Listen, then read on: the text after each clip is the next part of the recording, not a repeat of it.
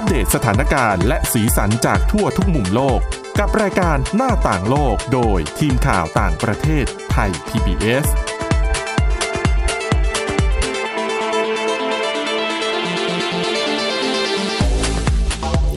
วัสดีค่ะ ต้อนรับคุณผู้ฟังเข้าสู่รายการหน้าต่างโลกนะคะ มาอัปเดตเรื่องราวทั้งสถานการณ์รอบโลก สีสันและสาระต่างๆนะคะ เรารวบรวมมาให้ฟังกันจากทั่วทุกมุมโลก โดยช่วงนี้ก็จะเน้นที่สถานการณ์ของโควิด -19 กันสักนิดนึงนะคะ วันนี้อยู่กับทีมข่าวต่างประเทศเหมือนเดิมค่ะ คุณทิพย์ตะวันธีรนัยพงษ์และดิฉันวินิษฐาจิตกรีค่ะ สวัสดีค่ะ ค่ะ คุณผู้ฟังคะอย่างที่บอกไปคือในบ้านเราเนี่ยสถานการณ์โควิด -19 ก็อื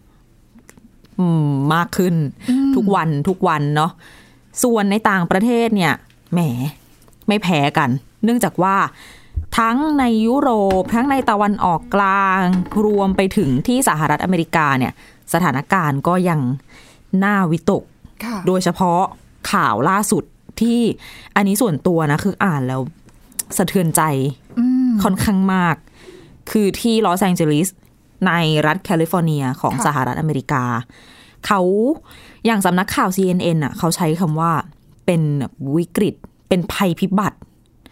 ของมวลมนุษย์อืมที่กำลังเกิดขึ้นใน LA ในลอสแองเจลิสเนี่ย เพราะว่า คือโรงพยาบาลต่างๆ ก็รับผู้ป่วยโควิด -19 เป็นจำนวนมากนะ จนกระทั่ง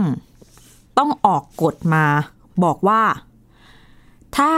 เกิดรถพยาบาลหรือว่ารถฉุกเฉินอะนึกออกไหมเวลาค่ะสมมุติมีคนป่วยคนเจ็บอ่ที่บ้านก็เรียกไปรับตัวที่บ้านอ่านนะคะพาไปใช่โรงพยาบาลเพื่อรักษาถูก เนี่ยรถฉุกเฉินต่างๆนะคะ ที่ถูกคนเรียกออกไปรับเนี่ย ถ้าเกิดออกไปแล้ว ไปเจอว่าคนคนนั้นเนี่ยอะสมมุติว่าคุณมีอาการอ่า เสี่ยงที่จะเสียชีวิตเขาอาจจะต้องปั๊มหัวใจค่ะให้ออกซิเจนคือถ้าเจ้าหน้าที่ไปเห็นแล้วเนี่ย ไปเจอว่าอาการของผู้ที่จะได้รับการช่วยเหลือนั้นเนี่ย น่าจะยากแล้วที่จะทำตามขั้นตอนของการช่วยเหลือ ให้หัวใจกลับมาเต้นเป็นปกติ หรือโอกาสที่จะกลับมาสบายดีเหมือนเดิมเนี่ยค่อนข้างน้อย เขาขอให้เลยนะว่า ไม่ต้องพาเข้าไปที่โรงพยาบาล คือเอาแปลง่าย ๆ ก็คือโอกาสรอดถ้าต่ำถ้ากะว่าเอาไปโรงพยาบาลแล้ว โอกาสที่จะรอดกลับมามีใช่สุขภาพที่ดีเนี่ย มีน้อยมากจถูกริงต้องๆ ก็อย่าเอามาก็คือลองคิดภาพดูเลยแล้วกันสมมติว่ามีเป็นตัวเองรุนแรงก็ขได้นาดไหนอะเป็นตัวเองกำลังแบบหัวใจกำลังจะวายอะหัวใจกำลังจะหยุดเต้นญาติแล้วเรียกน่ะรถพยาบาลมารับอ๋อแต่ว่ารถพยาบาลจะไม่พาคุณไปโรงพยาบาล เออเนี่ยคือข้อกำหนดที่สำนักงานบริการการแพทย์ฉุกเฉินในลอสแอนเจลิสออกคำสั่งมาก็คือห้ามคนขับรถพยาบาลนำผู้ป่วยที่มีภาวะหัวใจหยุดเต้นเฉียบพลัน แล้วก็ไม่สามารถปั๊มหัวใจให้กลับมาหายใจด้วยตัวเองได้ ไปรักษาต่อที่โรงพยาบาล เพราะว่าเข้าข่ายมีโอกาสรอดชีวิตต่ำดังนั้น การส่งไปโรงพยาบาล จะนับเป็นการเพิ่มภาระให้เจ้าหน้าที่ ที่เขาก็เผชิญกับปัญหาผู้ป่วยล้นมืออยู่แล้วเพราะโควิด -19 เนาะอืม แต่เรื่องของสถานการณ์ผู้ป่วยในโรงพยาบาลเนี่ยของ LA เนี่ย เราเจอคือเราได้ยินข่าวมาต่อเนื่องหลายสัปดาห์แล้วนะนานแล้วใช่คือซึ่งเพราะว่าสถานการณ์ในแคลิฟอร์เนียเองเนี่ย การแพร่ระบาดรุนแรงมากอ่าทีใช่เดียว เออ มีคนเข้าโรงพยาบาลก็เยอะจนคือนักวิชาการเอ่ยผู้เชี่ยวชาญเอ่ยโรงพยาบาลเอ่ยเนี่ยออกมาเตือนตั้งแต่ก่อนหน้านี้แล้วล่ะว่า โอ้ย ICU เรารับไม่ไหวแล้วจริงๆนะ แแล้วก็มีอีกกรณีหนึ่งก็คือกรณีที่คุณเอ่อ ป่วยฉุกเฉิน มีค่ะอุบัติเหตุอะไรก็แล้ว แต่แล้วสามารถพาตัวเองไปโรงพยาบาลได้เนี่ยอ๋อไปอยู่หน้าห้องฉุกเฉินใช่ไหมค่ะ ก็คือรอหลายชั่วโมง กว่าจะได้รักษาใช่ใช่ไหมทั้งหมดนี้ก็เป็นเพราะว่าที่ลอสแอนเจลิสเค าน์ตี้เนี่ย มีอัตราการติดเชื้อโควิด -19 สูงมาก แล้วก็ถ้านับดูก็คือตอนเนี้ยในลอสแอนเจลิสค o นตี้มีคนที่พักรักษาตัวอยู่ในโรงพยาบาลอะด้วยโควิด -19 นะ ประมาณ 7,900 คน นี่คือแค่เขต เขตเดียวนะเขตเดียวเจ็ดพันเก้าร้อยคนไม่ได้ว่าไม่ไม่ใช่พื้นที่มันใหญ่มากเนาะแล้วก็ในจำนวนนี้ที่บอกไป 7,900 คน 21เปอร์เซ็นต์อะค่ะ อยู่ใน ICU นะคะ เป็นผู้ป่วยวิกฤต คือ 21เปอร์เซ็นก็คิดง่ายๆหนึ่งในห้าคนอะหนึ่งในห้าใช่หนึ่งในห้าของ8,000อ๋อก็พันกว่าอยู่นะ ใช่เยอะมากทีเดียวแล้วคิดดูจะรองรับได้ขนาดไหนอะโรเนี่ยงนึกพยาภาบาพลโรงพยาบาลไม่ออกเลยกันเลยทีเดียว แล้ว ตั้งแต่วันจันทร์ที่ผ่านมา ก็ไม่กี่วันเองวันนี้ ผ่านมาสามวันสี่วัน ค่ะจำนวนของคนที่เข้าไปรักษาตัวในโรงพยาบาลเพิ่มขึ้นมากกว่า 200 คนแล้วอะหารดู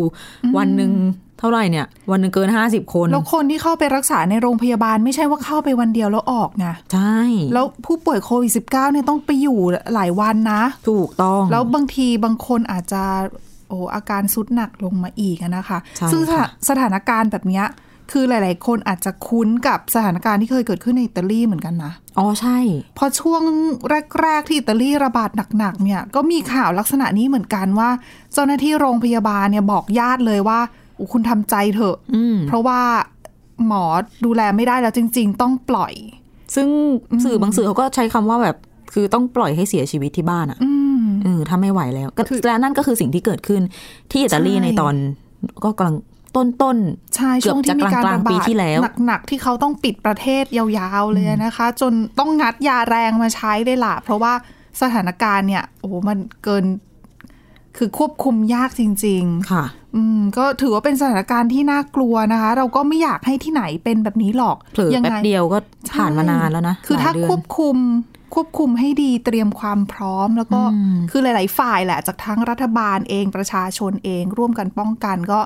หวังว่าสถานการณ์น่าจะไม่แย่ลงขนาดนั้นในหลาย ๆ ที่อะนะคะ ซึ่งสถานการณ์แย่ ๆ แบบนี้ในสหรัฐอเมริกาเนี่ยต้องบอกว่ามีนักวิจัย แล้วก็นักวิทยาศาสตร์เนี่ยเขาออกมาเตือนด้วยเหมือนกันนะว่า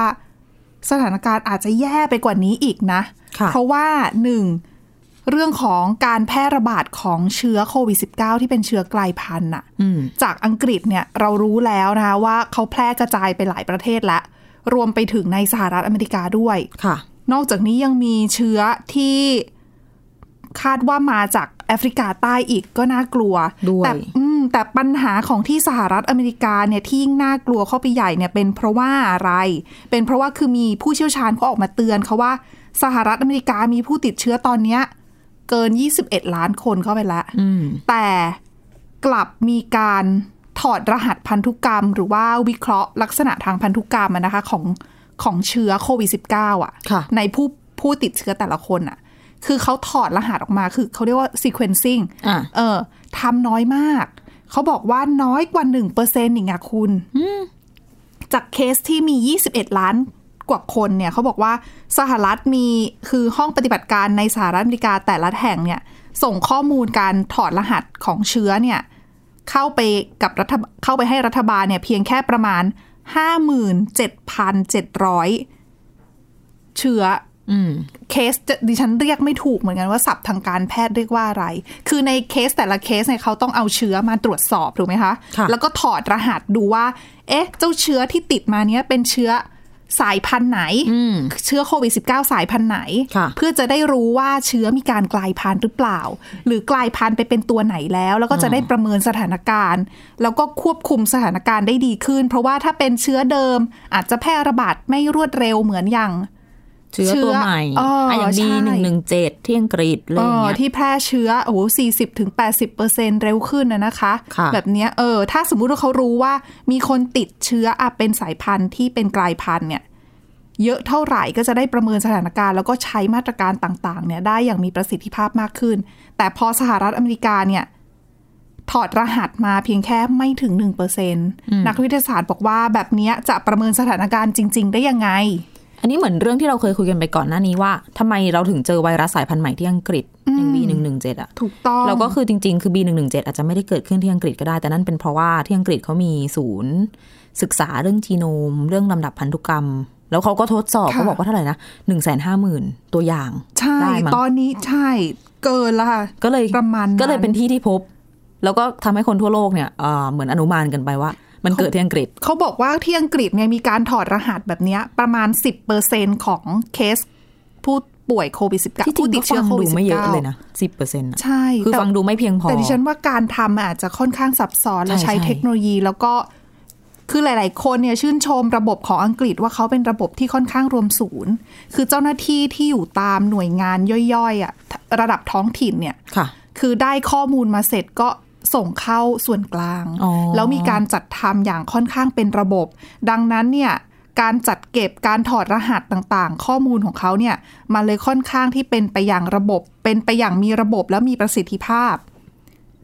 ซึ่งทางทางผู้เชี่ยวชาญในสหรัฐอเมริกาเองเนี่ยเขาก็บอกว่าสหรัฐควรจะทำให้ได้แบบอังกฤษอย่างน้อยๆอะสักครึ่งหนึ่งก็ยังดี สักราวๆห้าเปอร์เซ็นซึ่งจริง ๆ ทุกวันเนี้ยเรามีเทคโนโลยี ใช้แล้วอะคือมีระบบต่างๆ ทางออนไลน์ดิฉันว่ามันไม่น่าจะยากขนาดนั้น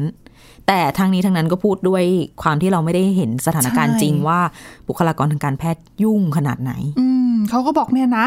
ให้ดีเนี่ยสิบเปอร์เซ็นเลยต้องทำให้ได้ ซึ่งก็ต้องเพิ่มขีดความสามารถคือก่อนหน้าเนี้ยเออเขาบอกว่าควรที่จะทำให้ได้นะ ถอดรหัสตอนนี้ควรได้สักสองล้านคนละ แต่ตอนเนี้ยจาเอกอยี่สิบล้าน เออจาก 21 ล้านควรให้ได้สัก 2 ล้าน แต่ว่าที่ทำได้จริงตอนเนี้ยมีแค่ไม่ถึง 6 0,000อะหูยน้อยมาก ใช่ ซึ่งทาง CDC ค่ะเขาก็ออกมาแสดงความหวังแหละว่าอยากจะเพิ่มการทำ sequencing ไอตัว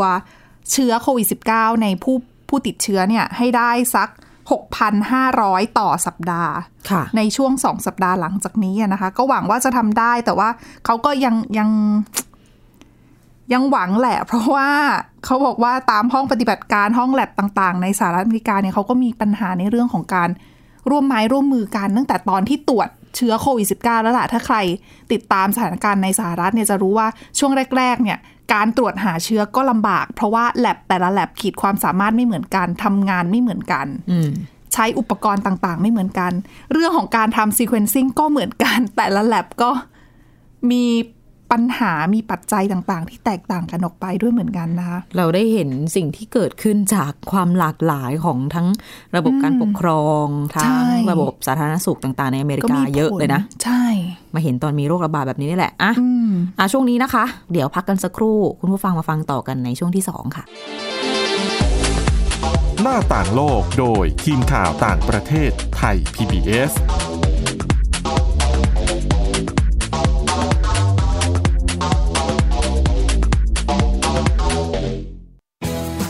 ไทย PBS ดิจิทัล Radio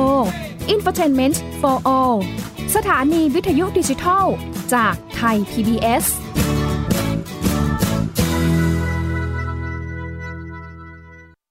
ไทย PBS Application on Mobile ให้คุณเชื่อมโยงถึงเราในทุกที่ทุกเวลา ได้สัมผัสติดตามเราทั้งข่าว รายการ รับชมรายการโทรทัศน์ และฟังรายการวิทยุที่คุณชื่นชอบ สดแบบออนไลน์สตรีมมิ่งชมรายการย้อนหลัง ข้อมูลกิจกรรมไทย PBS ร่วมเป็นนักข่าวพลเมือง รายงานข่าวกับเรา และอีกหลากหลายฟังก์ชัน ให้คุณดาวน์โหลดได้ฟรี ทุกระบบปฏิบัติการ ติดตามข้อมูลเพิ่มเติมได้ที่ www.thaipbs.or.th/digitalmedia วันนี้การดูข่าวของคุณจะไม่ใช่แค่ในทีวี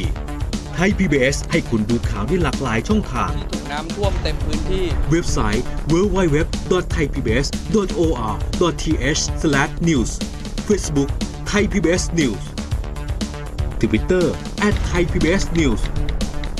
YouTube Thai PBS News ไหลล้นทะลักเข้ามานะกดติดสนันในการข่าวพร้อมๆกับหน้าจอไร้ขีดจำกัดเรื่องเวลา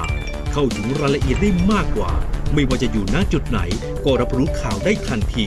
ดูสดและดูย้อนหลังได้ทุกที่กับ 4 ช่องทางใหม่ข่าวไทย PBS ข่าวออนไลน์ ชับไว้ในมือคุณ มากกว่าด้วยเวลาข่าวที่มากขึ้น จะพัดพาเอาฝุ่นออกไปได้ครับ มากกว่าให้คุณทันในทุกสถานการณ์ ตามที่กฎหมายดังกล่าวกำหนดเอาไว้ มากกว่ากับเนื้อหาเที่ยงตรงรอบด้านนำมาใช้ในคดีเมาแล้วขับ มากกว่า ในทุกทางออกของสังคม ป้องกันไม่ให้ปัญหาเกิดขึ้น มากกว่ากับข่าวรอบวันในทุกมิติ เครนก่อสร้างเกิดอุบัติเหตุขึ้น มากกว่าด้วยการวิเคราะห์ที่ตรงจุด ความพยายามของภาครัฐที่จะแก้ปัญหา และมากกว่ากับทีมข่าวมืออาชีพ ข่าวไทย PBS ให้คุณได้มากกว่า หน้าต่างโลกโดยทีมข่าวต่างประเทศไทย PBS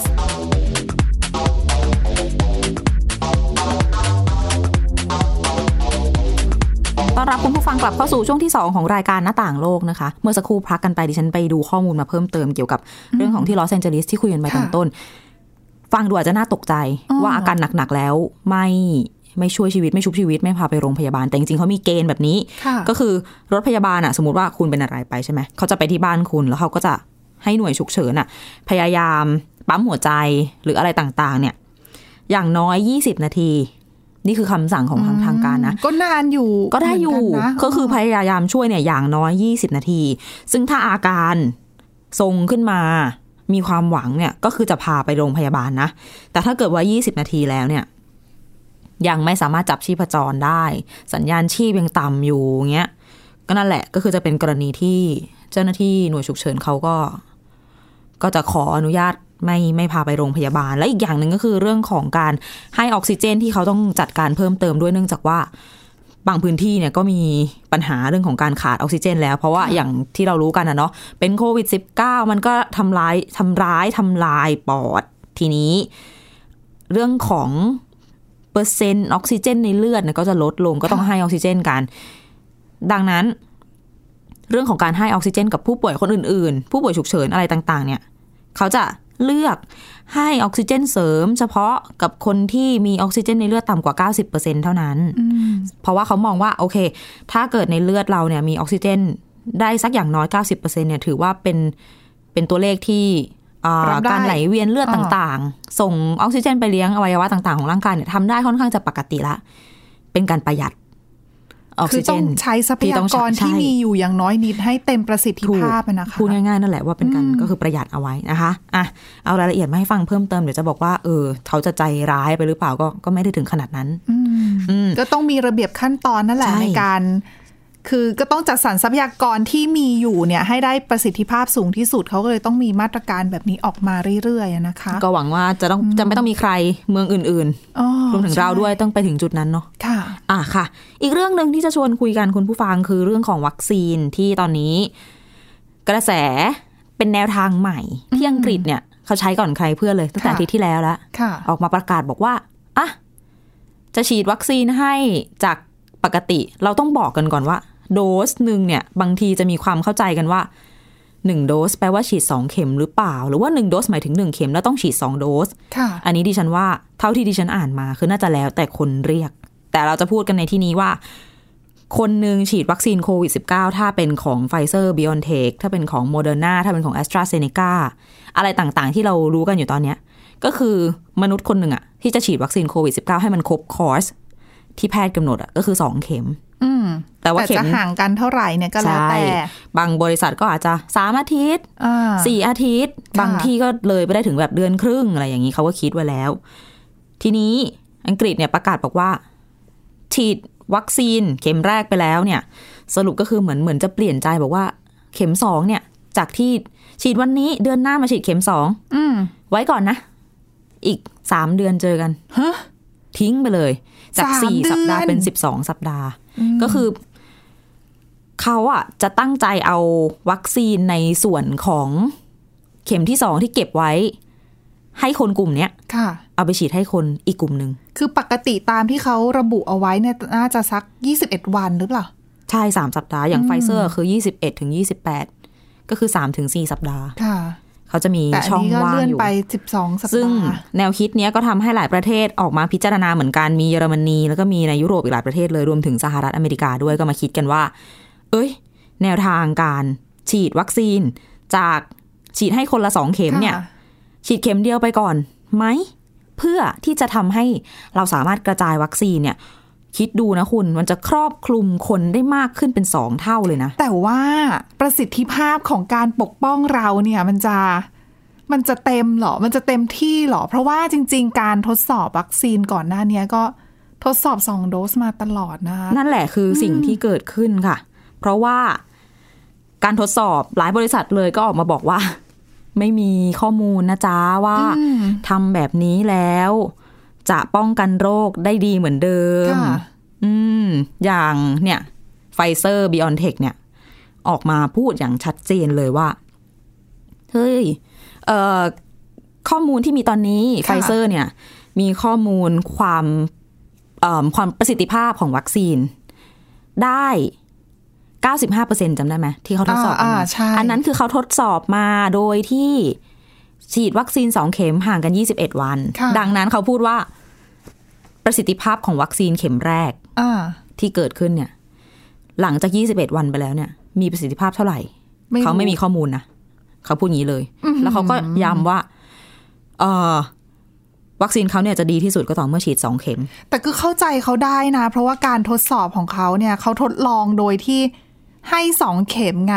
ใช่ซึ่งเออซึ่งสิ่งที่เขาออกมาพูดดิฉันชื่นชมนะ ว่ามันเป็นเรียกว่าอะไรอะเป็นบุคคลแห่งวิทยาศาสตร์ที่แท้จริงนี่คือการยึดตามสิ่งที่ได้ศึกษาทดลองเอาไว้ ใช่ เพราะว่าไม่งั้นคือถ้าเขาไม่ได้ทดสอบมาก่อนเนี่ยเขาก็บอกไม่ได้จริง ๆ ว่าใช่จะมีประสิทธิภาพหรือว่าไม่มีประสิทธิภาพมากน้อยแค่ไหน หรือว่าอย่างของกรณีของ AstraZeneca กับมหาวิทยาลัยออกซฟอร์ดที่ทำการทดลองวัคซีนก็อาจจะมีการทดลองแบบโดสเดียวด้วย แต่ว่าประสิทธิภาพที่ออกมามันก็ ไม่เท่ากันหรือเปล่า จะบอกว่าเท่าที่ดูมาเบื้องต้นตอนนี้นะคะ มีแค่ AstraZeneca ที่เดียวที่ได้มีการทดสอบประสิทธิภาพวัคซีนแบบเข็มเดียว เพราะว่าทั้งโมเดอร์นากับไฟเซอร์คือก่อนที่เขาจะทดสอบวัคซีนเขาก็ค่ะต้องออกแบบการวิจัยก่อนเนาะอืมว่าเขาจะฉีดเข็มหนึ่งให้กลุ่มนี้ตอนนี้อีกกี่วันเขาจะฉีดอีกเข็มหนึ่งใช่แล้วเขาจะมาวัดประสิทธิวัคซีนหลอกด้วยนะใช่อ๋อนั่นแหละ แต่ว่าอย่าง a s t r a z เซ e c a เนี่ย ในส่วนของวิธีวิจัยเขาตอนนั้นเราก็เคยคุยกันแหละค่ะว่า มันมีความแบบเหลื่อมๆมีความใช่เหมือนก็ผิดพลาดนิดๆหน่อยๆเขามีเหมือนเท่าที่เคยได้ยินคือให้โดสแรกแบบแค่ครึ่งโดสด้วยนะเพราะคำนวณผิด อันนั้นไม่ได้ตั้งใจใช่ไหมคือนั่นแหละคำนวณผิดอื้อหือก็ตอนนั้นก็หน่าแตกไปพอสมควรเออแต่ว่าเนี่ยเพราะความผิดพลาดตรงนั้นแหละทำให้เขาว่าต้องดีไซน์ การทดสอบที่แบบไม่เหมือนคนอื่นเขาค่ะ ก็เลยได้เห็นตัวเลขประสิทธิภาพของการฉีดวัคซีนแค่เข็มเดียวอยู่ที่ประมาณ 73%ได้ดังนั้นคือรัก็ฐถืบาลออังว่ากฤรัษบก็พูได้ดได้นะ เพราะว่าใช่เออ WHO หรือว่าองค์การอนามัยโลกเนี่ยเขาอืมกำหนดว่าวัคซีนที่จะเอามาใช้งานได้แบบเนี้ยในกรณีฉุกเฉินเนี่ยอืมสัก 50%ต้องปกป้องให้ได้สัก 50%เปอร์เซ็นต์นี่นั่จะนแหละสิบกว่าเปอร์เซ็นต์ก็ถือว่าโอเค แต่ว่าไฟเซอร์กับโมเดอร์นาก็ออกมาพูดเขาไม่ไม่ได้ได้ดูเพราะว่าไม่ได้ทำไว้เออแต่ทีเนี้ยถ้าไม่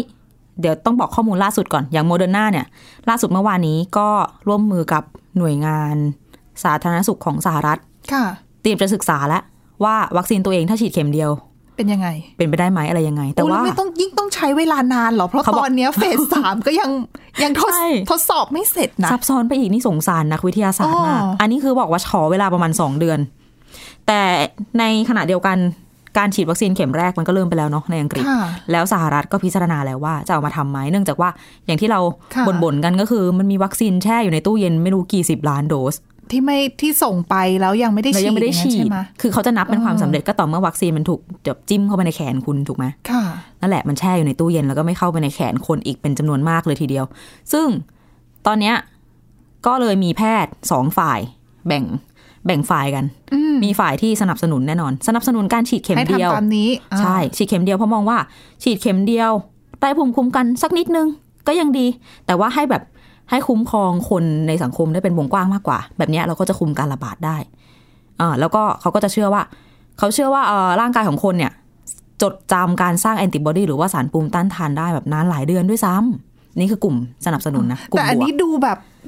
คือเหมือนให้ มองโลกในแง่ดีอะ อันเนี้ยก็คือเราอะเป็นอีกกลุ่มหนึ่งไง เราก็เลยเชื่อแบบนี้ ซึ่งอีกกลุ่มหนึ่งเนี่ยคิดตรงกันกับเราก็คือค่ะเขาบอกว่าคุณจะมาหวังลมๆแล้งๆกับวัคซีน โดยที่ไม่มีหลักฐานอะไรมารับรองอย่างเงี้ยมันเป็นการเดาซุ่มเออนั่นน่ะสิแล้วก็เขาก็ไม่แนะนำอย่างยิ่งที่จะให้ฉีดแค่เข็มเดียว ซึ่งองค์การอนามัยโลกก็ออกมาพูดสำหรับกรณีวัคซีนไฟเซอร์ก็ออกมาย้ำว่าสองเข็มดีกว่า เช่นเดียวกับอ๋อ แอนโทนีฟาวชีผู้เชี่ยวชาญชื่อดังของสหรัฐอเมริกาเขาก็ออกมาพูดเช่นกันว่า ก็ยังไม่เห็นด้วยนะ กับการที่จะมาฉีดแค่เข็มเดียว เพราะไม่งั้นเดี๋ยวฉีดไปเข็มเดียวแล้วไม่ฉีดเข็มสองเกิดปกป้องไม่ได้จริงขึ้นมาอีกเหมือนเอาของไปทิ้งอะด้วยแล้วก็คนก็จะยิ่งไม่กล้าฉีดจากที่ตอนนี้ก็กลัวกันอยู่แล้ว ใช่นะคะ อืมนะ ก็เป็นเรื่องที่ซับซ้อนเป็นอย่างยิ่งนะคะสำหรับเรื่องของวัคซีน มีรายละเอียดอีกเยอะต้องติดตามกันต่อไป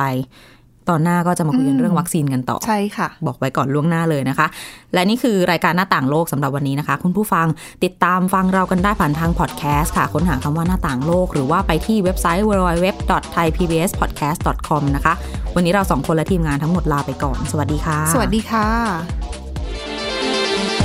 Thai PBS podcast. View the world via the voice.